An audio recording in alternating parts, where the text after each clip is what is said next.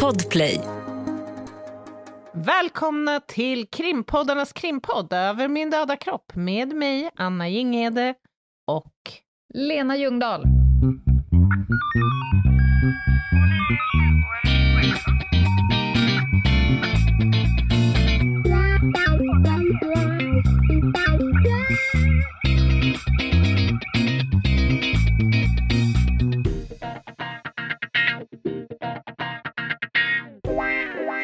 Det är krimtorsdag, Yes! avsnitt 216. Jag skojar du? 216? Mm. Och det här är ju podden där två ordentligt nördiga krimexperter eh, vevar runt i rättsväsendets alla hörn. Vi backar inte för något. Nej. Vi har pratat om det mörkaste mörka, Mhm. som öppnar tårkanalerna hos oss alla. Vi har pratat om bestialiska, vidriga saker som gör att det börjar brinna under skinnet på en. Mm. Du nördar gång för annan ner dig i i beståndsdelar som man inte trodde var så intressanta förrän du liksom bet dig fast och vägrar släppa. Ja, men det finns ju något att lära om det mesta skulle jag säga. Ja, För vi är ju också i det djupaste djupa ibland, men också ibland i det ytligaste ytliga. mm. Vi är alla dimensioner på något vis.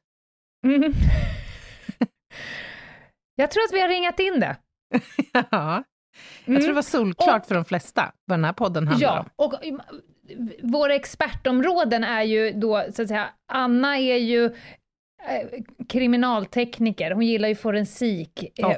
f- forskning, spår och fan och hans moster. Och jag, jag mugglar runt med spaning, knark och, och förundersökning och paragraffer. Någonstans Alltså- där är vi. Ja, men alltså man kan konstatera att vi täcker av en ganska ordentlig portion av rättsväsendets liksom, discipliner. Kan man säga så? Tror att vi hade kommit till avsnitt 216 om vi bara var fascinerade av eh, Tänder. död. Nej. Eller jo, det, det tror jag nog faktiskt att vi hade lyckats med. Ja, Så rättsmedicinen har ju otroligt mycket spännande att erbjuda. och där är vi ganska ofta. Men Ja. nu måste jag säga någonting oerhört viktigt. Mm. Välkommen Polismyndigheten till avsnitt 216. Välkommen. Det här eh, avsnittet görs faktiskt i samarbete med dem och det är för att de har skickat på oss en expert det här avsnittet i ett område där vi inte alls är superbevandrade, i alla fall inte på expertnivå. Nej. Och det handlar om internetrelaterade sexualbrott mot unga Mm. Ja, alltså det här är ju... barn. Mm. Det här är, det är ett ganska tungt ämne, kan man väl säga. Ja, Det är ju ett ämne som jag tror inte kanske lockar alla att ägna sig åt, till exempel. du menar utredningsmässigt? Ja, tack för rättelsen. Ja, Såklart. ja, men det sjuka är ju att det finns en hel del människor som faktiskt ägnar sig åt just internetrelaterade sexualbrott Mm. eh, mot barn. Annars hade den här eh, ISÖB-gruppen inte behövt finnas. Nej, det är en jädrigt dyster verklighet, faktiskt. Och vi har ju en hel del frågor till henne. Efter pausen kommer ni få höra intervjun och en av mina kärnfrågor till henne var ju, hur fan står du ut? För Mm. det är ju en sån där fråga som man ställer sig själv. Även poliser ställer sig frågan, hur står de ut som jobbar med just det där? Ja, verkligen. Det, det är en fråga jag ställer mig varje gång jag har anledning att samverka med någon i den här då så kallade ISÖB-gruppen. Mm. Och vad gör de? Jo, de handlägger ärenden, till exempel utnyttjande av barn för sexuell posering, Mm. utnyttjande av barn genom köp av sexuell handling, barnpornografibrott kommer vi prata en hel del med henne om och där blev hon dyster i blicken kan jag säga. Du Mhm. kommer bli varse. Men också en hel del brottskategorier som egentligen inte är internetrelaterade. Eh, våldtäkt mot barn, Mm. Sexuellt ofredande mot barn. Eh, det, är ju, det är ju samma, det finns liksom inte en särskild lagstiftning för att det är på internet, men de här brotten kan ju vara en del av ett brott och sen så kan det dokumenteras och spridas på nätet och då mm. blir den här ISÖP-gruppen inkopplad, för det krävs en viss kompetens för att det är mycket ettor och nollor också, inte bara själva brottet. Ja, men det är ju ett väldigt, eh, en väldigt komplex, skulle jag säga, inriktning, polisiär inriktning. Du måste vara mm. proffs på ganska mycket, allt ifrån det där som du är inne på, att granska de här bilderna, men också faktiskt att möta barn, att förhöra mm. barn, att eh, jobba med de allra mest utsatta. Det, alltså det mm. här är, det kräver mycket. Och samtidigt mycket. spegla telefoner och eh, förstå, mm. i och med att det är på, ute på nätet. Mm. Ja, och de här brotten ökar. Vad säger du, Anna?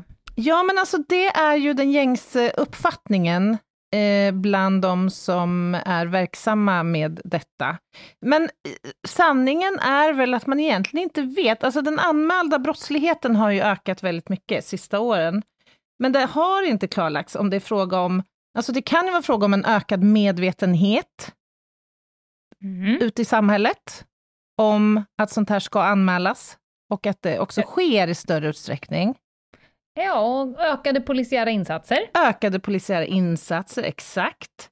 Eh, sen har vi ju precis nu eh, nått fram till någon form av vägs ände, förhoppningsvis rörande en pandemi. Vilket mm. sannolikt har ändrat människors internet beteenden, både barns och vuxnas och förövares. Alltså barn har sannolikt vistats mer på nätet under den här perioden, samtidigt som många också förövare har varit isolerade i sina eh, hemmets mm. vrå, så att säga. Så det kanske är en kombination. Ja, men det är ju inte svårt att köpa tanken på att de här brotten ökar. Det är, eh, jag menar, vi Verkligen hängde inte, inte jättemycket på TikTok när vi var små. Det fanns inte ens. Och det kommer ju miljarders med nya appar varje dag. Så att, att, att de här brotten inte skulle öka, det finns ju till, tillfället gör ju gärningspersonen, det finns jävligt mycket tillfällen. Ja, och framför allt så är ju de här förövarna i miljöer där barn och unga finns. Och barn och unga mm. finns i allt väsentligt i digitala miljöer, så att det är ju mm. förväntat, precis som du säger. Och eh, vi ska ta några appar. TikTok och Snapchat är ju vanliga brottsplatser och varför då? Ja, vi har ju varit inne på det. Ungarna är där, mm. få dugliga vuxna är på plats. Eh, barn är vana att kommunicera med bilder, det är inget konstigt för dem. Vi har varit inne på tidigare att frontalloben är inte klar. Det har ni hört flera, oss säga flera gånger. Alltså orsakssamband, konsekvensanalys, riskbedömning och så vidare, det är inte på plats i ett barn vid den åldern. Nej. Eh, gärningspersoner, Förr var det ju snack väldigt mycket om att de liksom bearbetade och lockade och matade, till slut så kanske någon kom på kroken. Nu snackar de mer om att de trålar, de kastar ut krokar åt alla håll och det fastnar mm. någon här där. De behöver inte bearbeta någon under lång tid, för de Nej. når så himla många. Eh, en mm. sak som jag tyckte var intressant, Alltså TikTok, om vi ska ta det, det är inte appens fel, och det var hon inne på också, det är inte appens fel att det blir så här. Och Nej. de har rätt mycket säkerhetssystem. En grej som jag tycker ni föräldrar ska tänka på, när era barn skaffar eh, till exempel TikTok, mm. då kanske ni tänker så här, jag skaffar den med min inloggning, för att jag ska kunna ha kontroll och kunna strypa och så vidare. Mm.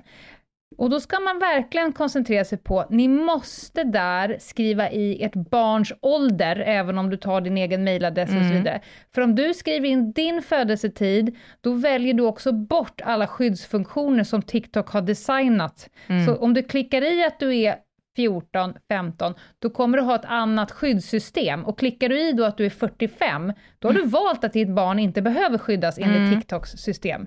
Det ja. tror jag inte så många tänker på. Nej, jättebra poäng Lena. Och det är också lite deppigt det här som du nämnde, att det får liksom dugliga vuxna på plats. Mm. Det är ju också väldigt sorgsamt på något sätt och jag tror verkligen att det är så. Det är många vuxna eh, som inte har en aning om var ens barn befinner sig online. Nej. Så det, vi kanske ska skicka en liten uppmaning där, när vi ändå pratar om mm. det. Att försöka att vara orienterade i era, i era barns att säga, aktiviteter på nätet. Och där kommer också Louise, som hon heter, komma med en hel del tips om vad man ska tänka mm. på som förälder. Eh, för att eh, barnen exponeras för rätt mycket risker. Och mm. då behöver man ha ett öppet spel till föräldrarna. Mm. Nåväl, om jag bara får säga några saker kort om juridiken. Eh, till, så pratar vi ju om sexualbrott, de finns i sjätte kapitlet i brottsbalken. Eh, paragraf 8, alltså, för det är ju inte helt så folk fattar ju vad en våldtäkt är. Mm. Eh, men om jag bara säger paragraf 8, den som främjar eller utnyttjar att ett barn under 15 år utför eller medverkar i sexuell posering döms för, och brottet heter utnyttjande av barn för sexuell posering, mm. till böter eller fängelse högst två år. Detsamma gäller den som begår en sån gärning mot någon som har fyllt 15 men inte 18, om poseringen är ägnad att skada barnets hälsa eller utveckling. Och så finns det också grovt brott. Och det är ju när gärningspersoner förmår barn att ta foton på sig själv, att göra handlingar på sig själv som de sen tar del av. Mm. Alltså det... Ja, jag blir upprörd. Mm. Ja, det är så eh, fruktansvärt. och paragraf 9 har vi den andra, den som i annat fall än vad som avses eh, förut i detta kapitel förmår ett barn som inte fyllt 18 att mot ersättning företa eller tåla en sexuell handling döms för utnyttjande av barn genom köp av sexuell handling. Eh, det är ju, och sen så till det så har vi de här sexuellt ofredande mot barn. Mm. under 15. Sen har vi också barnpornografibrottet, eh, som också finns ett grovt av. Vilket mm. egentligen inte är någonting annat än en dokumenterad våldtäkt och ett övergrepp. Och det här behöver vi inte ägna oss åt, för att hon är rätt tydlig om vad hon tycker om eh, definitionen barnpornografibrott. Så mm. det, det, får ni lyssna på efter pausen. Men jag tänker lite så här, du som kriminaltekniker, mm. du sa att du har kommit, liksom touchat de här ärendena. Mm. När blir du anspråkstagen och vad är det ni kan göra? Ja, men på nätet. För, för du är ju inte IT-forensiker. Liksom. Nej, nej, men det är jag inte. Och jag måste säga att det är ändå förvånansvärt sällan som vi får de här uppdragen. Det händer lite titt som tätt, men det är inte särskilt ofta. Och när det händer så handlar det ofta om eh, planerade tillslag. Och där det är angeläget att så fort som möjligt liksom eh, säkra framförallt IT-lagringsmedia, datorer, kameror, telefoner och eh, de delarna. Men samtidigt också säkra brottsplatsen. Eh, så det här sker ofta synkront i samverkan mm. med andra eh, ja, yrkeskollegor, så att säga. Och vanliga frågeställningar då som kan eh, föreligga, det är ju dels frågeställningen om Dock, när det gäller barn-BP-ärenden, eh, som vi kallar dem, barnpornografiärenden, eh, om dokumenterade övergrepp har skett på en viss plats. Och då kan det handla om att utifrån den säkrade dokumentationen, till exempel bilder som har spridits eller filmer, att försöka hitta detaljer i de här miljöbilderna, eh, som sen på platsen kan mätas in, alltså eftersökas och sen mätas in och sen rekonstrueras. Så vi kan återge de här bilderna eller filmerna på samma sätt som de har spridits. Förstår du vad jag menar? Mm. Mm. Mm. Eh, och i förlängningen så blir det ju också då såklart intressant att försöka eftersöka till exempel föremål som man ser på de här bilderna. Kanske möbler, eh, klädesplagg, lakan, sängkläder, allt som på mm. något sätt kan styrka uppfattningen om att de här bilderna eller det här materialet har upprättats på den här platsen. Sen är det såklart den klassiska och traditionella kriminaltekniken som måste få utrymme. Alltså finns det spår på den här platsen som också kan styrka övergreppen? Och då kan det ju vara fråga om spår från offret i den här miljön, till exempel besudlingar, kanske sperma med eh, besudling, blandad med besudling från ett offer, hår mm. till exempel, hudkräm, salvor, sexhjälpmedel eh, och sexleksaker och allt möjligt som kan framkomma på den här dokumentationen som vi kan se då.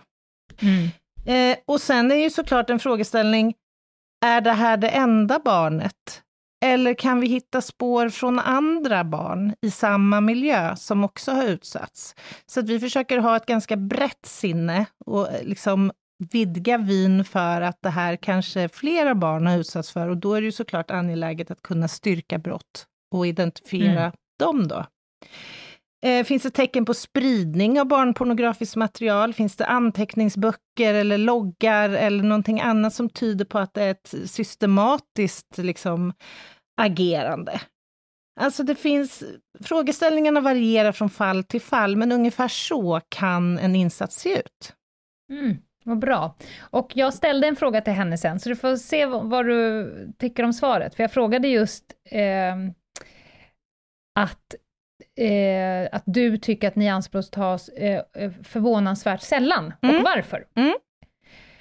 Och hon var ju absolut öppen för att byta erfarenheter med varandra. Gud vad härligt. Älskar inställningen. Men, ja. Låt oss gå dit. Vi tar först en liten paus. Ett poddtips från Podplay. I podden Något Kaiko garanterar östgötarna Brutti och jag, Davva, dig en stor dos skratt.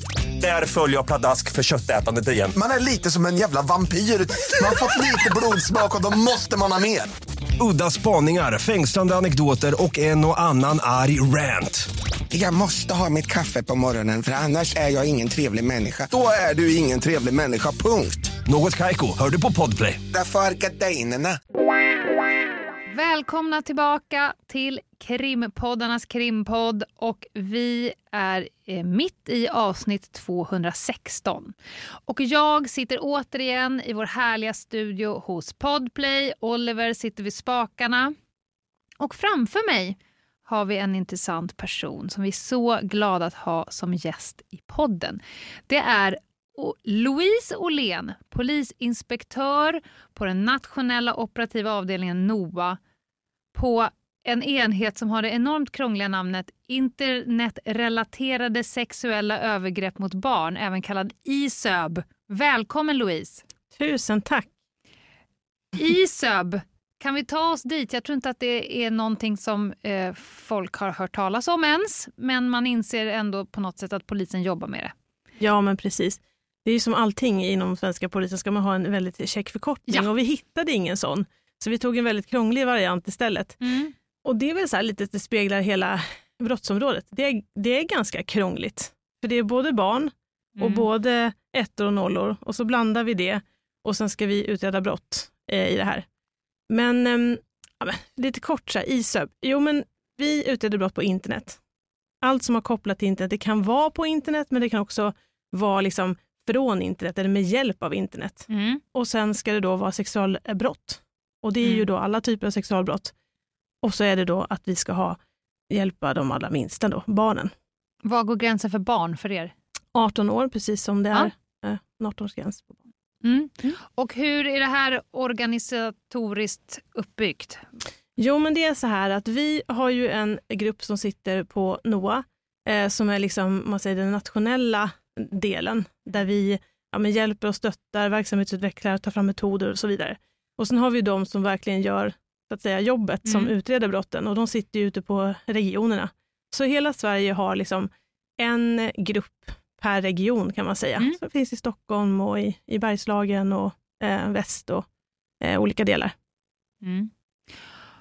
Och det känns ju som att det är personal som inte behöver minska. Alltså, det är internet, så fort man pratar internetrelaterat, ni lär väl bli fler och fler? Ja, men det, det blir vi. Vi försöker, vi, vi, det blir vi, absolut. Grupperna blir större och större. Vi är fortfarande en ganska liten kompakt. Vi vill gärna hålla det så att vi är experter på vårt område. Mm. Så att vi mm. försöker liksom hålla en, en, en, en tajt grupp fast vi blir fler och fler. Men eh, absolut, det är tidskrävande utredningar och det krävs eh, ganska mycket specialistkunskap i vissa delar. Ja, för där du började, att både vara expert på sexualbrott, på brott mot barn och också datahacker. Mm. Det, är en, det är en märklig kravprofil att söka. Är du, är du datahacker? Eh, nej, det ska jag inte säga. nämligen. Nej, jag däremot tycker jag att det är ganska kul. Det är en ganska spännande värld mm. just med den här, eh, vad, kan, vad kan vi få ut och vad kan vi hitta? För det handlar ju mycket om bevissäkring och bevisspårning. Mm. Det är liksom det som den ett och nollorna handlar, handlar mm. om. Hur ska vi kunna täcka upp för det här barnets historia eller barnets bild genom att titta på liksom tekniken. Vad kan vi hitta mm. där och vad kan vi inte hitta där? Hur hittar vi en förövare fast vi bara har ett namn mm. på en app till exempel. Mm. Eh, så att nej, vi behöver, inte vara, vi behöver inte vara datahackers på det sättet. Vi är ju mer funktioner. Det vill säga i en grupp kan det finnas barnförhörsledare som har den som expertdel. Det kan finnas sådana som är utredare som håller i stora utredningar. Det finns IT-forensiker eh, som vi jobbar tätt samman, tillsammans med, som mm. är navet i hur man får fram allting. Alltså när vi har en telefon så måste man ju spegla den och den speglingen, det är den vi analyserar. Mm. Och sen så eh, har vi ju andra funktioner som till exempel analytiker, eh, underrättelsepersonal. Så att vi, eh, man kan säga att vår grupp, en ISOP-grupp består av eh, olika funktioner. Eh, så att alla kan ju inte alltid den, Nej. men vi hjälps åt i de delarna så att alla kan lite om det, men vissa har specialistfunktioner. Och vad är din roll? Eh, min roll som där jag sitter nu, där jag sitter på NOA, är att försöka att samla ihop så mycket av det bra vi gör där ute, eller som de gör där ute, och liksom sprida det så att alla gör likadant. Mm. Så om du som barn eh, anmäler ett brott eh, som har hett på nätet eller som har skett eller som du har blivit utsatt för, så ska du få li likadan hjälp. Så att vi liksom gör enligt samma metod. Och, ehm, och också liksom, vi är väl också kanske de som tar upp eh, ja, men spaningar på trender som kommer både internationellt ifrån. För det finns ju ganska mycket trender inom den här brottskategorin kan mm. man säga, tråkigt nog. Um, och också liksom förmedlar hur vi kan jobba kring det um, och utbildar och så. Det här är väl en av fördelarna med den här polisiära omorganisationen som hände 2015 ungefär. Mm. Eh, det här lik mångsidigheten som du pratar om. Att det ska inte finnas en arbetsmodell i Ystad som inte kommer till Pajalas kännedom när det kommer till ett brott, utan det ska vara eh, likvärdigt över hela Sverige. Och då är du, i din funktion så ska du eh, säkerställa det, kan man säga. Ja, det är våran, det är mm. våran liksom, och jag tänker att det är därför som jag sa innan att det är så viktigt kanske att hålla gruppen, den, den är stor, men också att vi har en kärna i den så att vi hela tiden kan nå ut med det. Mm. För Det handlar ju mycket om att nå ut med informationen som man har eh, kring hur man gör det här på bästa sätt. Mm. Och hur hamnade du där? Din, din personliga väg i det här? Från att... Ja. Ja, men min personliga väg är ju kanske lite som jag har hört att din kanske var. Jag satt där på polisutbildningen och eh, fick se en föreläsning i just det här området. Mm. Eh, jag tror till och med att det handlar om barnpornografibrott just då, mm. den delen. Eh, jag fick se en video och tänkte att det här ska jag jobba med. Eller det här ska jag jobba mot, kanske mer. Gud vad eh, intressant. Ja. För att när jag fick samma utbildning så kände jag det här ska jag absolut inte jobba med. jag är inte rätt person för det här. Eh. Vad är det som skiljer dig och mig? Jag vet inte, jag kände bara att det fanns en spänning i att liksom, här, här har vi den värsta av det värsta man kan tänka sig. Och eh, de eh, gärnings eller förövarna ser ju annorlunda ut. De, de är liksom, det är lite vem som helst. Och de här barnen har ju ingen röst på något sätt. Nej. Eh, och då kände jag bara så här, men det här, jag var nog ganska övertygad om att jag skulle jobba med barn, men sen när jag fick den här delen av internet och nätet och det som hände där med apparna och ungdomarnas liksom mm, eh, chattar tillsammans med varandra, alltså det här liksom ständiga flödet och det, det tyckte jag var väldigt spännande. Eh, så att jag sökte mig som barnförsledare eh, och, och, jobbade som, som barnutredare under en tid. Eh, men saknade nog att få liksom grotta ner mig i eh, internetdelen. Eh, och då, specialist. Ja, ja, jag tror det. Och då, 2015 när om eh, organisationen kom, så, så tillsatte man en grupp på varje region som nu då är i subgrupperna, mm. eh, där jag jobbade i Stockholm. Och sen eh, sedermera sökte mig då till NOA när vi fick ett perspektiv av att hur ska vi få ihop det här till liksom någonting bra som vi jobbar tillsammans. Ja, ja. Liksom. Nu ska jag läsa en mening för dig mm. som egentligen sätter tonen för vad jag kände att jag kan absolut inte jobba med det här. Mm. Eh, och, eh, den är hämtad från polisens egen hemsida. Men där står det en bild eller film betraktas som särskilt hänsynslös om ett barn penetreras oralt, vaginalt eller analt, om barnet är väldigt litet, är fastbundet, har kroppsvätskor på sig eller när djur finns med på bilden eller i filmen. Då blir ju frågan ofrånkomlig. Precis samma fråga till dig som jag har till hon som föreläste på Polishögskolan. Hur fan står du ut? Um, ja, det som du läste nu är ju liksom rekvisitet för det brottet som ja. händer på liksom själva så att säga, på dokumentationen. Mm. Eh, det vi har som jobb i den här dokumentationen är lite som jag tror din kollega Anna tänker kring. Det är att vi ska hitta så ledtrådarna runt omkring. Vad är det mm. som gör att, vem är det här? Vad utsätts hon, hen för på den här filmen, bilden? Och hur kan vi liksom fastställa eh, ja, men tiden, platsen, hitta förövaren. Så det är lite som när man kommer till en, en trafikolycka.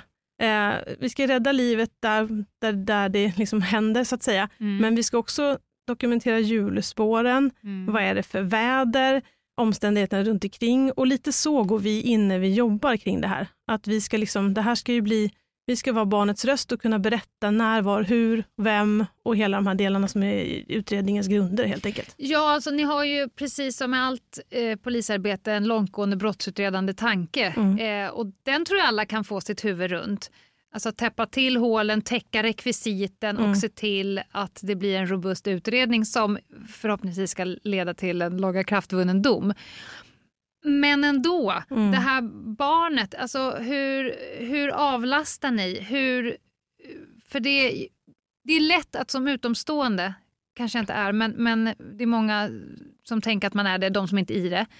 Alltså att man tänker att det är ett kompakt mörker. Och du mm. pratar om det här på ett ganska ljust och hoppfullt sätt. För vi har pratat lite telefon innan du och jag. Mm. Nej, men jag tycker alltså, vi har ju rent sagt skitkul på jobbet. Alltså, vi har ju en stämning av högt i tak, vi, eh, vi når fram, vi har liksom, ja, men jag tror vi känner mycket framgång tillsammans. Vi mm. hittar ju också eh, många barn, vi räddar många barn, mm. vi hittar också förövare som vi kan hjälpa där vi ser liksom att vi, de kommer i alla fall inte tillbaka i rullarna hos oss eh, den närmsta tiden eller att vi liksom på något sätt kan, de kan få hjälp helt enkelt. Mm. Eh, och jag tror att det där, den framgången gör att liksom, det, det känns värt allt, givetvis. Men också att eh, det är liksom, vi har ju den här barndelen där vi ser att det är ett barn som far så otroligt illa. Men vi har också den här liksom kluriga delen med liksom det hårda internetdelen med ettan och nollan som liksom lite avlastar den här mjuka ja. delen. Eh, lite svårt att förklara. Men, Nej, men så, jag förstår. Eh, jag minns hon på, på, på Polishögskolan som föreläste. För hon sa så här, det du det dina ögon stirrar på på den här bilden, det är barnet som hänger i mitten. Det var mm. någon, någon upphängningsanordning. Mm. Mina ögon de vandrar längs väggarna. Jag ser mm. tapetsidor, jag mm. ser modus och på så sätt kan jag förstå vem som är förövaren. Mm. Jag kan också identifiera, identifiera fler målsägande, mm. rädda fler barn. Så att, det är såklart att man blir normaliserad i sitt eget arbete. Man måste ju. Och sen kan ju inte jag säga så att det, att det inte påverkar oss på något sätt. Det är klart, det är allting som vi gör här i livet påverkar oss, oavsett vad man väljer för yrke och man får också erfarenheter kring det här. Men vi pratar ju också en hel del med barn då, eftersom en del av det är ju att hålla barnförhör och liknande och så. Och eh, barn är ju barn är också rätt hoppfulla i det här eh, på något sätt. Eh, det är en, en, en trevlig grupp av målsägande om man kan säga så. För de är ju, nej men de är ju liksom ändå väldigt eh, ja, men de är hoppfulla. Till skillnad kanske mot vissa vuxna målsäganden där man kan tänka att det spelar ingen roll vad man gör för den här kvinnan eller mannen. Så liksom, mm. Det är väldigt tungt. Barn är ju väldigt förlåtande och väldigt liksom, ehm, eh, ja, men det, det, är liksom ändå en, en, en, en framtidsvision helt mm. enkelt. Mm hur, var hittar ni er, er personal? Är det bara internt? Kan man vara civilanställd hos er? Ja, det, vi har många civilanställda. Vi, vi försöker, jag tror grund, eh, grunden när man jobbar hos oss på ISUB är att man är intresserad och liksom intresserad av Just det tekniska givetvis. Vad händer på internet? Mm. Många av de som kommer som söker nu är ju födda med internet och med, med appar och med mm, liksom hela den delen. andra som har fått Exakt, lära oss vi har, vägen. vi har fått gå den långa vägen. Men, men de har ju det här i sig och man ska också kunna tycka att det är liksom, ja, men förstå lite hur, vad som händer med, med en bild eller en film eller hur man kan liksom på något sätt lagra och titta och sådär. Det lär man sig i och för sig också, man ska ha ett intresse för det. Men också intresset för att kunna liksom, eh, prata med barn och kanske ungdomar också, för det är ju mycket barn, vi pratar om de små barnen som du nämnde här i texten, men det är ju också en väldigt en stor ungdomsproblematik mm. kring det här. Liksom, hur man också informerar samtidigt som man, man förhör eller pratar med barnen om att eh, vissa barn kommer ju till oss med både förövare och målsägande på samma gång för att man har spridit en bild, men man har också tagit bild. Alltså det, det är ganska komplext. Så jag tänker att eh, för att liksom jobba här, civila poliser, vi eh, är väl ungefär, jag ska inte säga att de är 50-50, men det är, vi har lika många av varje kan man nästan säga. Däremot så gör vi våra egna tillslag, vi planerar ju våra egna, så att säga, all, hel, genom hela brottsutredningen, så vi behöver ju poliser för att kunna göra eh, de tvångsåtgärderna. Så att, ja, precis. Ja. Så det är ju den delen. Eh, och vi har ju vår egen FU-ledning, men vi har ju åklagarna som FU-ledare i de ärenden som vi har. Mm. Så att eh, vi, vi, vi har en mix av båda. Och där har vi en mix av analytiker, vi, admin och det, det finns ju massa olika delar i det, men även utredare som är civila och ehm, eh, IT-forensiker. Om vi har någon lyssnare där ute nu då, som, mm. som tänker så här, du pratar ju om mig nu Louise, mm. jag vill in här, vad ska de göra? Nej, men alltså jag, de ska söka framför allt ja. eh, och sen så när man kommer och när man skriver om sig själv så är det ju, eller det här liksom när man söker, så är det ju framför allt att liksom ha det här drivet och vilja jobba med de här frågorna. Mm. Men också att man är medveten om att det är en ganska ja, men det är komplext och det, det, är ju bild och film som kommer beröra en. Men det är också oh ja. ärenden som kommer beröra på ett sånt sätt att man verkligen känner att man gör skillnad. Ja. Så att jag tänker att um, eh, jag tror inte att man behöver vara så himla rädd för, för just den påverkansdelen, om man ändå har ett tänk att man liksom gör det här för en, för en bra sak. Mm. Ska vi gå in lite mer eh, på jobbet då? För att jag tänker att det finns olika vägar in. Antingen kommer det in en polisanmälan mm. eller så gissar jag att ni kommer också hitta målsäganden i, i redan befintliga ärenden. Mm. Så att ni kontaktar en, en familj där, mm. det kanske finns en målsägande. Mm. Hur går liksom det här arbetet till? Flödet? Ja, flödet brukar ju vara lite så som du beskriver. Att det, någon gör vid något tillfälle en anmälan. Mm. Eh, om det nu är barnet som gör det självmant och berättar för sina föräldrar eller om föräldrarna liksom har hittat på det här. Mm. Lite skillnad så. Men, och då kommer de oftast till en polisstation och får, får eh, till ett barnförhör. Då. Mm. Eh, och då pratar man ju med, med barnet framför allt och beroende lite på ålder, liksom hur, hur man går in på eh, vad det här barnet har blivit utsatt för. Vissa barn vet ju inte ens om att man har blivit utsatta för ett brott. Eh, barnet kan ha blivit lurat, man har haft en flört eller man har delat bilder med någon som man kanske tror är någon annan. Um, och sen visar det sig efter en stund att den här personen var inte alls den personen som man trodde. Uh, men man håller ett barnförhör um, och då sitter man ju, då är ju barnet själv med förhörsledaren. Um, och det prövas ju också att om den informationen som barnet delger där under förhöret, uh, hur mycket av det som liksom föräldrarna får ta del av, kallas ju då om det, så att det inte är för men för utredningen. Mm. Men, uh, och det beror på lite hur gammalt barnet är och sådär och så. Och man pratar i princip om det som har hänt på den här appen eller med det här användarnamnet. Och barnet får berätta så fritt de kan och hur mycket de vill och om de vill. Mm. Eh, om det som har hänt. Och sen så kommer vi att också ta eh, digital bevisning. Det vill säga, finns det någonting i någon app eller någon padda eller någon telefon som liksom styrker eller som också kan eh, Ibland kan ju inte barnen berätta själva, för att det är så otroligt skamfullt. Man har ju ändå gjort någonting själv. Man är ju involverad på något sätt själv. Man har valt att adda den här personen eller man har valt att liksom ha kontakten. Då kan det vara ganska skönt att vi tar bevisningen och den får tala lite för sig själv. Mm. Att säga styrka barnets berättelse. Mm. Um, så det gör vi. Uh, vi lånar telefonerna och så, så speglar vi dem och så får man tillbaka dem. När du säger spegla kanske du ska förklara? Ja, men precis. Man gör en avbild av mm. den, så att säga. Man tar in mobiltelefonen, våra IT-forensiker gör en avbild, man händer ingenting. liksom ja. alltihopa bara. Och sen så ger man, så, ja, precis. Mm. Så att så är det. Och vilka är målsägande i de här brotten? Kan ni se liksom risk? Ja, alltså, nej, det tror jag kanske inte att vi kan på det sättet, utan det är egentligen Um, jag skulle säga att det är alla barn. Alltså det går inte att lägga någon, någon, någon del i det här. Vi kan ju se när, till exempel när vi hittar en målsägande från ett befintligt ärende, mm. om det är så att vi um, har um, tagit, gjort en husrannsakan hos en misstänkt och vi har fått in stora mängder beslag och vi letar i datorer och vi hittar liksom uh, ibland uppåt 60-70 barn och vi identifierar dem. Då, då är det ju så att vi kan, då kanske man kan se att det är barn som ja, men på något sätt söker bekräftelse, spännande. Eh, men att säga vilka typer av barn vi hittar där, Nej. det tror jag inte vi kan. Det måste vara enormt resurskrävande. Om du hittar foton på 70 barn, hur hittar ja. du barnen?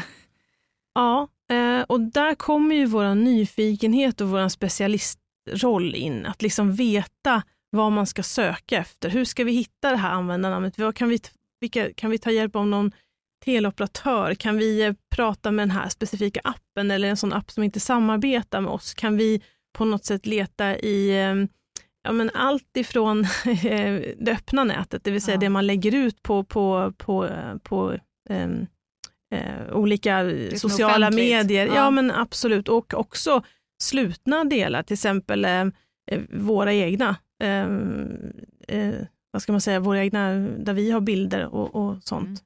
Mm. Um, och så försöker vi hitta de här barnen på olika sätt.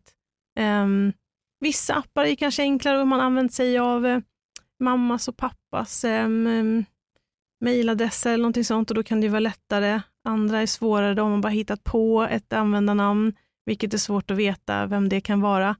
Vi använder oss av varandra.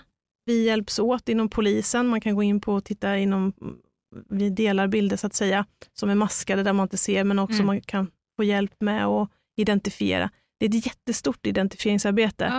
Men också väldigt kul. För det är precis det är Sherlock som, Holmes. Ja, det är lite som CSI fast vi lägger pussel med olika typer av identiteter. Ja. Um, där vi försöker liksom hitta um, ja, men samma tröja där som samma tröja där och sen så kanske det finns en tröja där och där ser man hela barnet. Alltså det, det, det är en hel man, man, man pusslar helt enkelt. Eh, och i vissa fall har ju förövaren haft kontakt med barnet under en längre tid, så att man kan liksom följa hela spår. chatten, mm. hela så. Och då kanske det blir enklare att hitta de här barnen. Och vad säger eh, föräldrarna när ni kontaktar? Jag förstår att ni inte kanske går på föräldrarna om ni tror att föräldrarna är gärningspersoner, men, men jag kan ju bara sätta mig in i mm om, någon skulle utreda, om du skulle kontakta mig och säga hej, mm. du har ett barn och vi mm. tror att det är en målsägande i en mm. stor härva som vi mm. håller på med.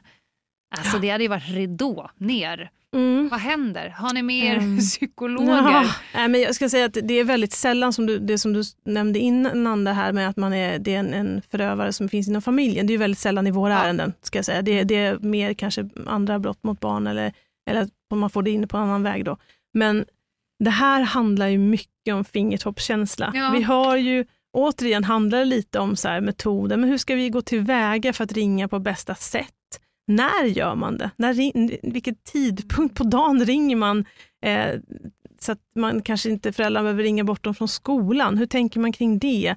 Eh, det vi försöker prata med, med de vuxna som man ringer till angående barnet är just det här, bli inte arg. Barnet har absolut inte gjort fel. Det är inte appens fel att det här har hänt. Det är inte telefonens fel. Det är, gud, det är absolut inte barnets fel. Utan den enda som har gjort fel i det här är förövaren. Mm. Eh, och det måste liksom bankas in lite under samtalet. Ja, men för det, det har vi varit inne på tidigare. Alltså när det kommer till... För, för barn har ju inte en helt utvecklad frontallob och konsekvensanalys och så. Mm. Och vi, vi, har varit inne på det många gånger jag och Anna, att om man vill någonting då är det att ha en väldigt god relation och en öppen mm. kanal mellan mm. föräldrar och barn. Eh, så att man inte, för barnen är rädda för repressalier, skuld, mm. skambeläggning, jag mm. snor din mobil, du får utegångsförbud mm. och så vidare. Och, och, om alla de grejerna, spärrarna finns, då kanske inte barnen kommer till föräldrarna och berättar. Nej, och speciellt den här, du får inte ha den här appen. Du kommer Nej. aldrig få TikTok. Du kommer, alltså mm. den, den grejen är ju den är ju, det, det, handlar inte om appen som sådan, Nej. det här handlar om barnens liv. Det, Deras det, liv är där, ja. det är inte en app, utan det är där de umgås. Mm. Det är ungefär som att säga till dem så här, nej men du får inte träffa dina kompisar efter skolan. Mm. Och det är ingen förälder som gör det alltså här, på det sättet, utan det här är ju liksom ett, det här är ju ett, det här är en del av deras vardag som vi plockar bort genom att ta bort den här delen. Och det är inte apparnas fel att det här händer, Nej. utan det är en, ett, ett media som man använder för att nå de här barnen. Och därför behöver man liksom stärka dem i att, att eh, när du har den här, ja men tänk så här eller gör så här på de här sättet. Liksom om du, ja men kom med anekdoter om ditt, ditt liv, hur du gjorde när du var liten IRL. För det, är ganska, det går att spegla ganska mycket det som är på nätet. Um, prata med dem liksom konkret, du var inne på frontalloben, men mm. konkreta saker. Liksom. Jag kan hjälpa dig med det här, ska vi titta på det här tillsammans? Ja, de, de tror ju inte att vi förstår, men är det någonting vi förstår så är det sociala kontexter. Vi mm. kanske inte förstår TikTok, Nej. men vi förstår mellanmänskliga möten. Ja, och jag tror att föräldrar sätter väldigt höga krav på sig att de ska förstå apparna, mm. att de ska förstå hur det här funkar. Vi kommer aldrig... Det är som dinosaurier. Nej, men vi kommer aldrig att förstå dem. Vi kommer aldrig att förstå kontexten, för vi, vi sitter ju där som vuxna. Vi är ju vuxna av vår tid, de är barn av sin tid. Jag kan inte förstå varför de gör på det här sättet. Så, alltså, ur en liksom, hur de hanterar den, de här apparna, det kommer inte gå. Det, det är som att liksom, vi tycker ju bara, men det är bara att stänga igen. Stäng igen telefonen, blocka personen. Personen är ju inte där. Nej. Det är ingen fara, det är bara att ta bort den. Det händer ju ingenting då. Men så funkar Nej. inte deras värld. Du gav mig ett exempel, det här med titthål. Du sa att det finns ja. en anledning varför jag har titthål i dörren. Kan du inte, för det tyckte jag var så målande. Ja, nej men det är ju som, det är ju återigen de anekdoterna som man kan ja, göra. Vi, vi är ja. gamla människor som liksom, nej ska försöka förklara det här. Och det är ju likadant att det finns en anledning till varför det finns titthål i dörrar. Det är ju för att vi ska kunna titta, bedöma, vem är det som står utanför? Ska vi släppa in den här i vårt hem som är min, liksom, min, min borg? Mm. Eller ska jag välja att nej, jag låter det vara och så får vi se vad som händer lite, för det är det man får göra. Ja. Och sen kanske bara inte göra någonting. Eh, och det är precis det man vill skapa sig med barnen. De har till exempel, nu tar jag någon, någon app här, Instagram, och så kommer en vänförfrågan eller kommer någonting. Och där är ju dörren. Och där mm. måste vi liksom be dem titta i titthålet. Okej, vad, vad, varför ska jag släppa in den här personen? Är det för bekräftelse? Är det för att få många följare? Vad är, vad är grejen? Liksom? Att göra bara den lilla, lilla... Och det här pratar man ju då kanske med mer barn som är lite, lite äldre då, men, mm. men just den är så otroligt viktigt. Um, ja. Så. Och vem är det då vi ska titta efter i de här titthålen? Vem är förövare? Mm, är det den fula snuskgubben med kattungar i världen som nu har börjat jobba med TikTok? Nej, det skulle jag inte säga. Jag vet inte om han har existerat Nej, någon jag gång. tror inte det. Men det är men, den vi skrämmer ja, upp våra barn ja, för. Ja, precis. Eh, det var, jag tror att det är så här att vi ser ju till exempel nu, eftersom vi försöker vara ute och informera så mycket vi kan med ja. vår kampanj, att det är ju faktiskt barn som begår brott mot barn. Det vill säga att barn delar bilder mellan varandra. Man gör det liksom i någon form av hämnd eller man, vad det kan vara för någonting eh, som, som barnen är i sitt liv. Liksom. Eh, och det är ju inte någon förövare som vi tänker på den här liksom, eh, personen som står i busken. Det är ju inte ett barn som står i busken där, utan då är det en äldre man. Den kontexten finns ju inte på samma sätt, utan Nej. vi ser ju vi ser kvinnor, vi ser framförallt yngre män eh, och vi ser liksom i princip vem som helst i, samhälls, i samhället. Det är ingen, Nej. vi har ingen eh, och vad är, vad är det som är för, vilka brott pratar man om? Vad är det de gör? Vilka typer av ärenden hanterar ni? Alltså det, de vad vill de liksom? Vad vill de? Ja, det, det, finns ju, det finns ju lite olika delar i det här. Vi har ju dels den här delen där man det som man kallade tidigare för grooming, grooming är ju inget brott. Nej. Det finns inget som heter brott, utan det är grooming, utan det är ju liksom någonting som ett ord som vi har kallat det för. Men utnyttjande av barn för sexuell posering och det betyder att man är på något sätt Ehm, förmår det här barnet att visa sig eh, sexuellt i, i, bild eller film. Eh, och det är det kanske det vanligaste då. Och det gör man ju då genom kanske smicker, tjat är ganska så här, men snälla ta en, så här, jag skickar en till mig, jag skickar en till dig och nu skickar du. Och där, alltså, liksom, man trycker på med olika medel. Men också rena utpressningar, det vill säga att man har skickat något och nu är det din tur, pengar. Eh, det kan också vara hot, man räknar ner om tio sekunder så kommer jag skicka den här till din klasschatt om du inte skickar fler bilder. Eh, och då jävla as! Ja, och då kan det också vara barn som ligger bakom det här. Mm. Och då blir det så um, komplext. Um, så det, är, uh, det är svårt och det är därför vi tänker att um, alternativa hypoteser och verkligen grotta in i vad det är för någonting och hur de har gjort det här. Modusen blir väldigt viktiga uh, i, i utredningarna. Mm det, som jag sa innan, det här med lura också, man uppger sig för vara en tjej kanske som är i samma ålder som den här tjejen, då tänker man att det inte är så noga om man kanske visar sig i bh för den här, för alla har ju sett en tjej i bh. Och sen så spinner man vidare på det här och eh, de begår jätteallvarliga eh, brott eller blir utnyttjade på väldigt allvarligt sätt. Mm. Där man liksom i princip virtuellt våldtar sig själv. Um. Alltså. Ja, det är så fruktansvärt och eh, så glatt att Polismyndigheten har liksom bestämt sig för ISÖB verksamheten som ska mm. motverka och också informera. Informerar ni liksom skolor så att man kan trycka på från olika håll där man liksom för, återigen förklarar för barnen vad man får och inte får göra. De mm. kommer ändå vara där på TikTok. På vilket sätt når ni ut? Ja, men vi har märkt att det är det som är stora. Vi har märkt det på grund av, med, med hjälp av olika undersökningar men också liksom i skolan. Vi, man har inte riktigt koll på vad som Nej. är lagligt. Man vet inte riktigt vad som händer om jag skickar en här, eller om jag sparar den här bilden. Vad innebär det för mig att jag har den i min telefon? Mm. Vad, är liksom, vad är ansvaret kring den och hur ska man tänka kring det här? Så att vi har försökt, vi har, så, vi har en kampanj nu som är delbart som vi försöker dela ut i skolorna där det liksom i princip bara handlar om polisdelen. Vad är lagligt och vad är inte lagligt? Ehm, eh, och också liksom, ja, men, samarbeta med Skolverket, samarbeta med sådana eh, olika eh, aktörer som är där ute, för vi kan ju inte vara där ute själva som polis i varje skola, utan snarare sprida materialet, eh, prata om det, väcka tankar och, och liksom eh, implementera i skolan så mycket det går. För det här är ju, även om det kanske inte sker på skoltid, så påverkar ju det här hela deras oh, ja. leven och liksom hur de är mot varandra. Um. Jag har en fråga som du nämnde när vi käkade lite innan. Uh, begreppet barnpornografi. Mm. Du blev lite bister i, din, i ditt ansikte när jag nämnde det ordet. Vad tycker ja. du om den definitionen?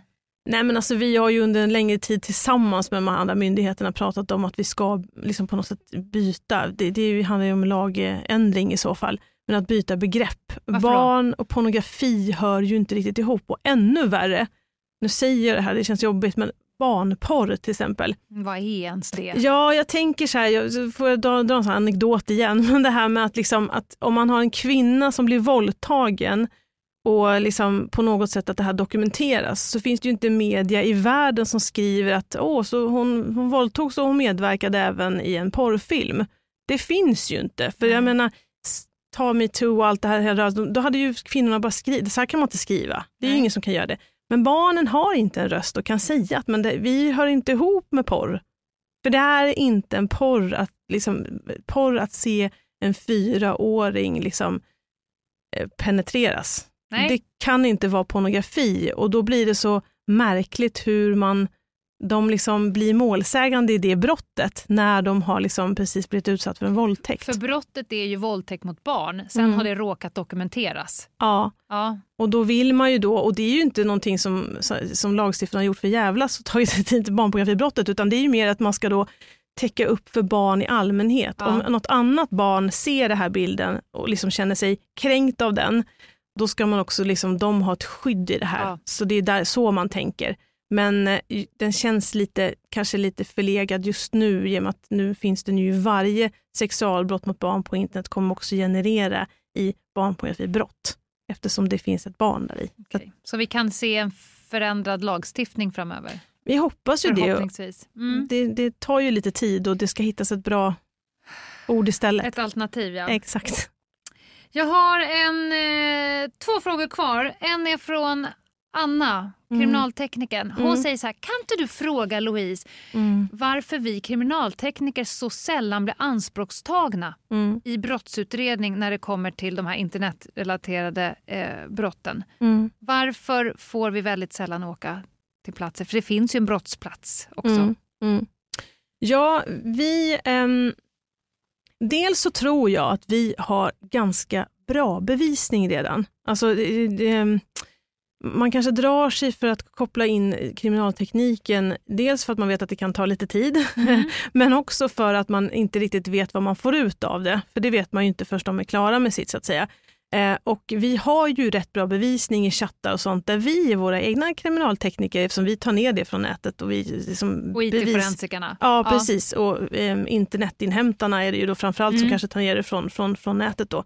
Eh, så där har vi ju våran liksom forensik i det. Mm. Men eh, jag tror säkert att det finns vissa eh, ärenden där vi skulle vara behjälpta av att göra det mer ehm, Speciellt när vi pratar om de här liksom, där vi har rena våldtäktsärenden mm.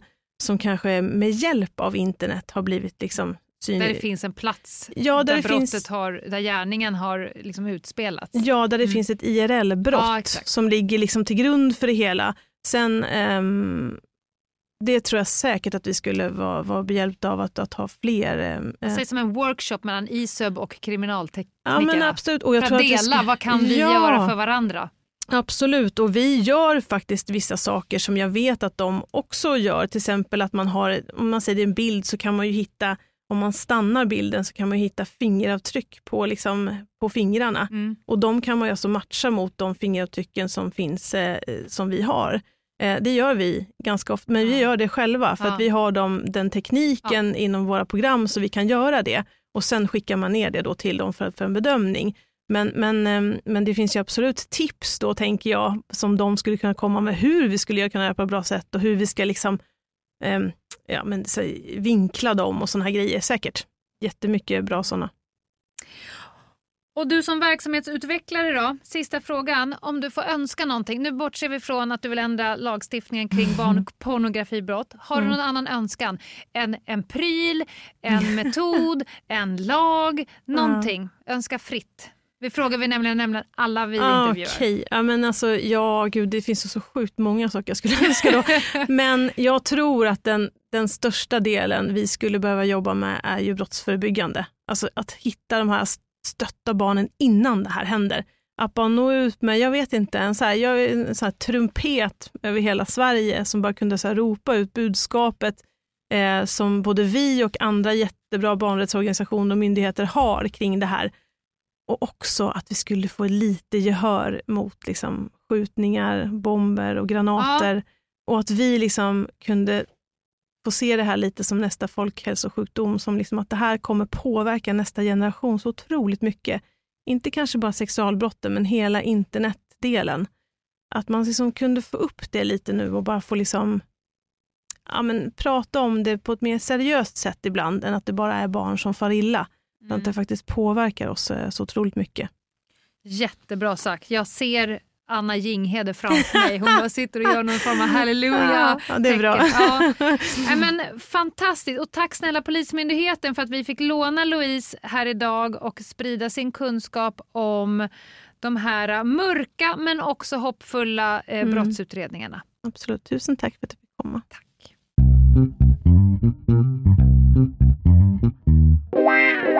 Då är vi tillbaka. Vad tyckte du om det där, Anna? Ja, men eh, otroligt eh, inspirerande kanske är ett bra ord. Alltså vilken fantastisk eh, yrkeskvinna. Man, man blir nästan rörd av det engagemang som finns hos vissa. Mm. Eh, och känslan av att rätt person är på rätt plats infanns ju mm. verkligen. Vilken hjälte. Mm. Ja, verkligen. Och Tack Louise Isöb och Polismyndigheten för att vi fick eh, låna er kunskap lite det här. Hon ville skicka med två ställen som ni kan gå ut och eh, kika på på nätet, som hon tyckte var bra. Den ena är polisen.se delbart. Där finns en film som hon uppmanar till att man som förälder ska titta på med sina barn. Mm. Och sen så sa hon också att Ecpat jobbar ju stenhårt mm. för det här. Och jag var inne och kikade lite nu och där finns det väldigt pedagogiskt för dig som är barn, för dig som är förälder, för dig som jobbar i skolan. Och så finns mm. det material där att ta fram. Och de är ju eh, väldigt duktiga på att plocka upp trendspaningar. För hon sa, skriver man en bok på det här ämnet, då får man skriva en ny imorgon. Mm. För att det, det går väldigt snabbt. Just det. Mm. Jaha, vi lämnar det. Mm. Eh, jag fick också med varm hand eh, godkännande att avsluta på ett litet ljusare sätt i den här podden, för det är faktiskt dags för en, en veckas rövhatt. Men innan dess, har vi någon annan samhällsinformation som måste ut? Ja, men det har vi. Eh, Instagram-kontot vill vi ju flagga lite för, Ljungdahl och eh, Ginghede. Där kan ni följa eh, uppdaterad information om podden och vad som händer eh, för Ljungdahl och Ginghede. Det går bra att mejla oss också, på hej Ljungdahl och Ginghede.se. Bra, då kommer en variant på veckans rövhatt för att den här veckan tror jag att jag får med mig Ginghedes affekter på tåget. Jaha, vad spännande. Lenas rövhatt. Jo, vi har ju varit på hotell. ja. ja, det har vi, vi varit. Vi har varit på hotell i dagarna fyra. Det är lite så vi gör när vi jobbar. När du väl kommer till stan, då tar jag dig i min fulla besittning. Jag mm. släpar dig in eh, på ett hotell. Eh, trycker ner dig i en skön fåtölj och frågar om det är bra för ryggen så här. ja, stjärthalvorna med oss. Det är faktiskt helt, helt sant. Ja. ja. exakt. Jag låter dig välja stol och riktning och mm. luftfuktighet och allt det där. Och sen jobbar ju vi från tidig morgon till sen kväll, men i det här fallet så gjorde vi under oerhört ljuvliga former. Mm. Men det finns andra människor på hotell. Ja, det är synd att man inte är ensam när man är på hotell. Det hade varit så mycket bättre. Det finns element i de här miljöerna mm. som man gärna skulle slippa, ja. Och jag ska säga, i det här fallet så var ju vår vistelse så himla ljuvlig att det här har inte på något sätt lagt en bärs dimma över Nej. någonting. Men vi har ändå identifierat fyra olika eh, hotellvistelsekategoripersoner, som mm, det heter. Mm, mm. mm. Och jag vet inte om du vet nu vilka jag kommer ta upp, för att jag tror att det kommer bli lite lucköppning för dig. Ska vi mm. börja med surkuksparet i, i frukosten? Ja, just det. Var de från Närke, tro? Nej, men en av de andra kategorierna var därifrån. Mm, mm. Nej, de var nog från Lidköping, tror jag. Ja, för man annars hade ju kunnat tänka att det var från gnällbältet, menar jag. Ja. Jag ska säga så här, frukosten var ljuvlig. Det fanns kallt, det fanns varmt, det fanns nybakat, det fanns alla möjliga snittar och snuttar och surt och sött och salt och varmt och kallt och, ja. och allt, allt Helt fanns. fantastiskt. Fast inte, inte så här äh, kryssningsallt så att det känns som att man badar på en soptipp, utan mer Nej. finess-allt. Mm, jo, mm. Den här kvinnan, då hade de alltså slevat upp eh, turkisk yoghurt i små fina glaskärl mm, och bredvid mm. fanns det då olika typer av bär, honung, nötter, mm. frön. Hur kan de veta hur mycket yoghurt som jag vill äta? där börjar, hon sätter ändå tonen där. ja. ja, just det. Och det är där det börjar så att säga. Ja. Det är där det mm, Sen satte mm. de sig bakom oss. Mm. Och hon tyckte ju att croissanten var för smulig mm. och det löskokta ägget var för löst.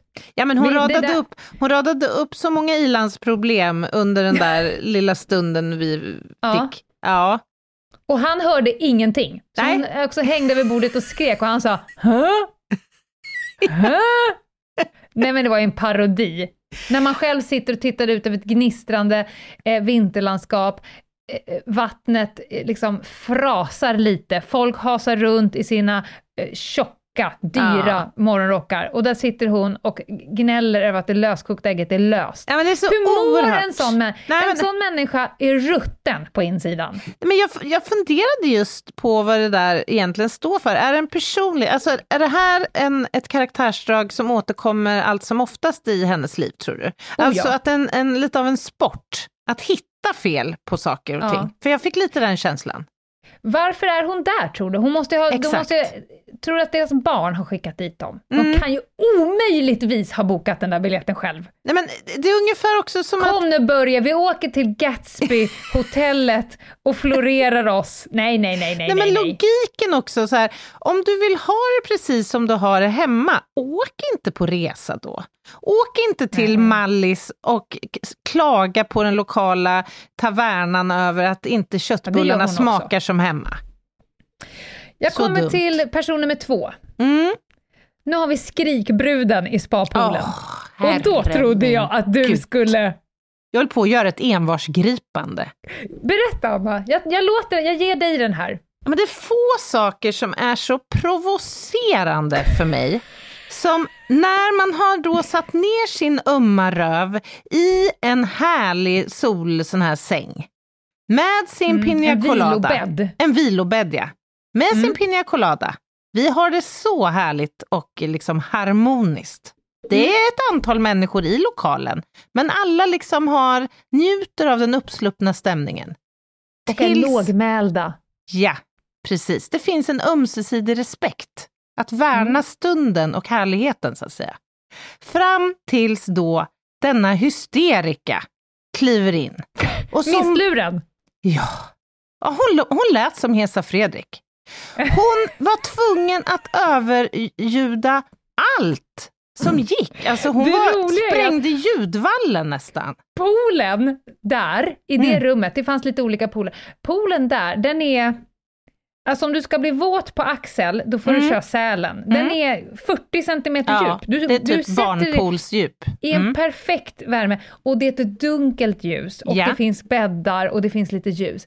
Hon ställer sig upp och sen så sätter hon ena näven i luften och så skriker hon så här Wii! Och så hoppar hon åt ena hållet som om hon vore en fucking späckhuggare ja. och ska göra det här äh, späckhuggsplasket som man ser när, när Ekman pratar på ja. TV. Ja. Och sen reser hon sig och så gör hon den åt andra hållet mm. upprepade mm. gånger, medan hennes kompiskrets av tre personer står lågmält i mitten. ja, men de skäms ju.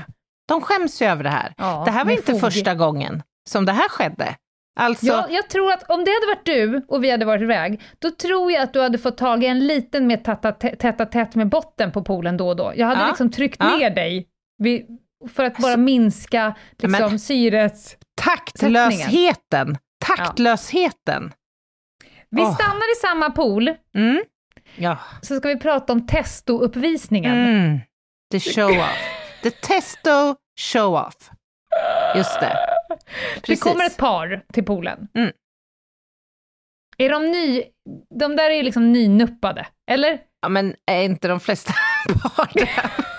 På det där stället vid något tillfälle, menar jag. Ja, men okay, men de är nya i sin relation. För mm. det finns ingen som håller på att imponera på det där som på en kvinna, för att kvinnor blir ju väldigt, väldigt, väldigt, väldigt, väldigt sällan imponerade mm. av testosteron. Mm. Ja, ja, ja, visst. Nej, men det här var mer som en scen hämtad ur djurriket. Alltså påfågelhannen som ska imponera på, på sitt gemål, så att säga. Inför parning Det bästa alltså. var när han hoppade, det var en ganska lång pool, när han skulle visa hur länge han kunde hålla andan. Så han liksom, som en jävla han kryssade mellan paren som stod satt på knä i poolen. Just det, just det. Och så kom han till en ände och så tittade han upp med ena ögat, tittade hon fortfarande och så... Ja, ja precis. Liksom ser, hon mig, ser hon mig? Men man kan väl säga att han har jobbat mycket testosteron genom eh, livscykeln, så att säga.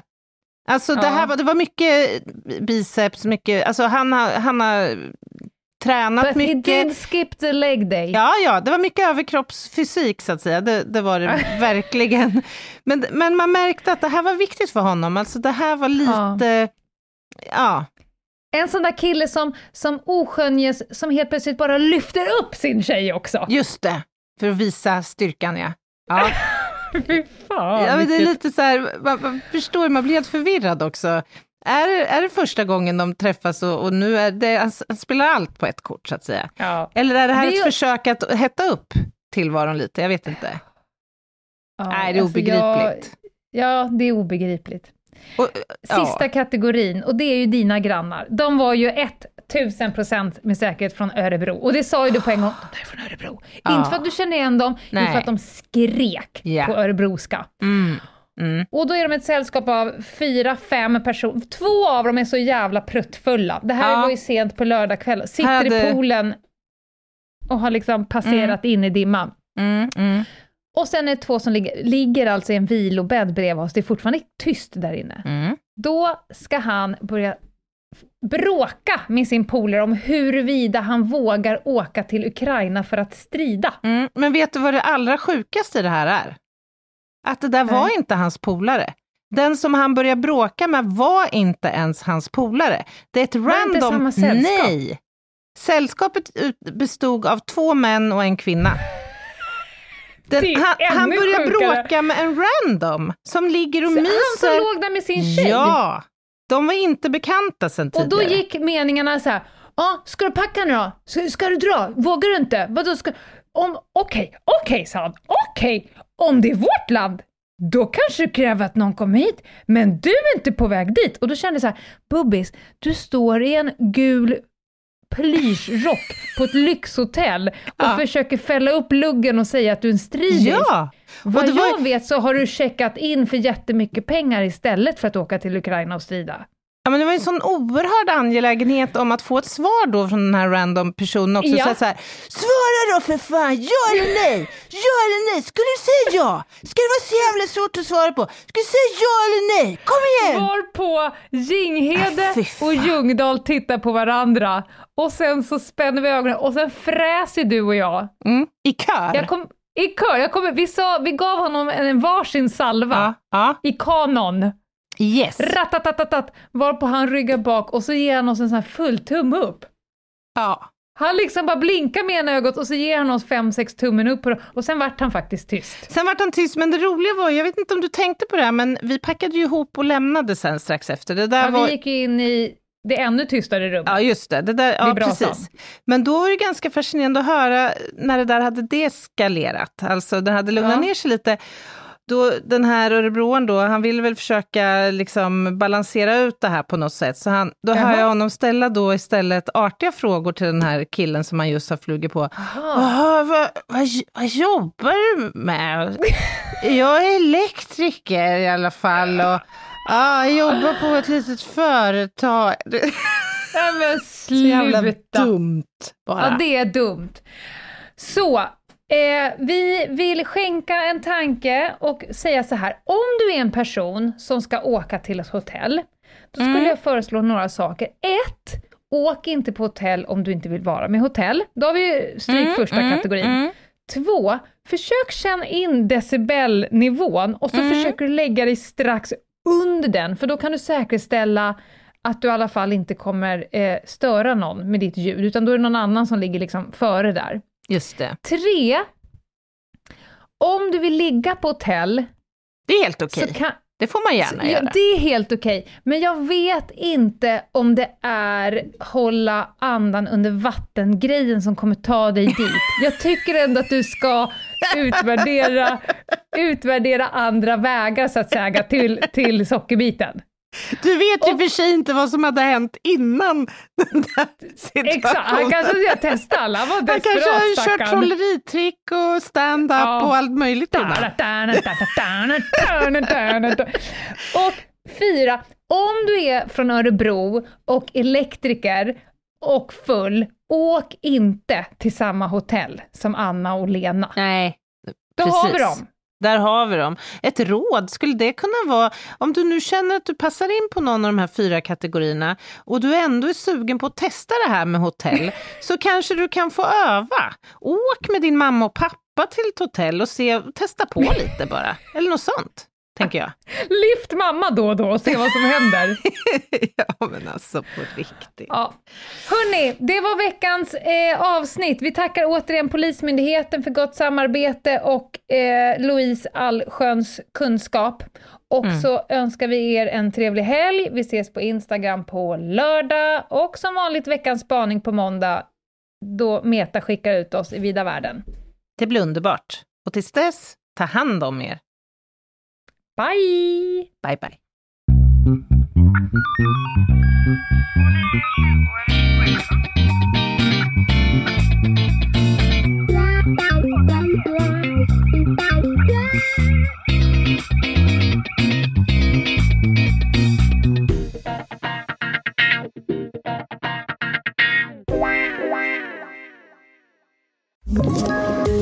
Poddtips från Podplay. I podden Något Kaiko garanterar östgötarna Brutti och jag, Davva, dig en stor dos skratt.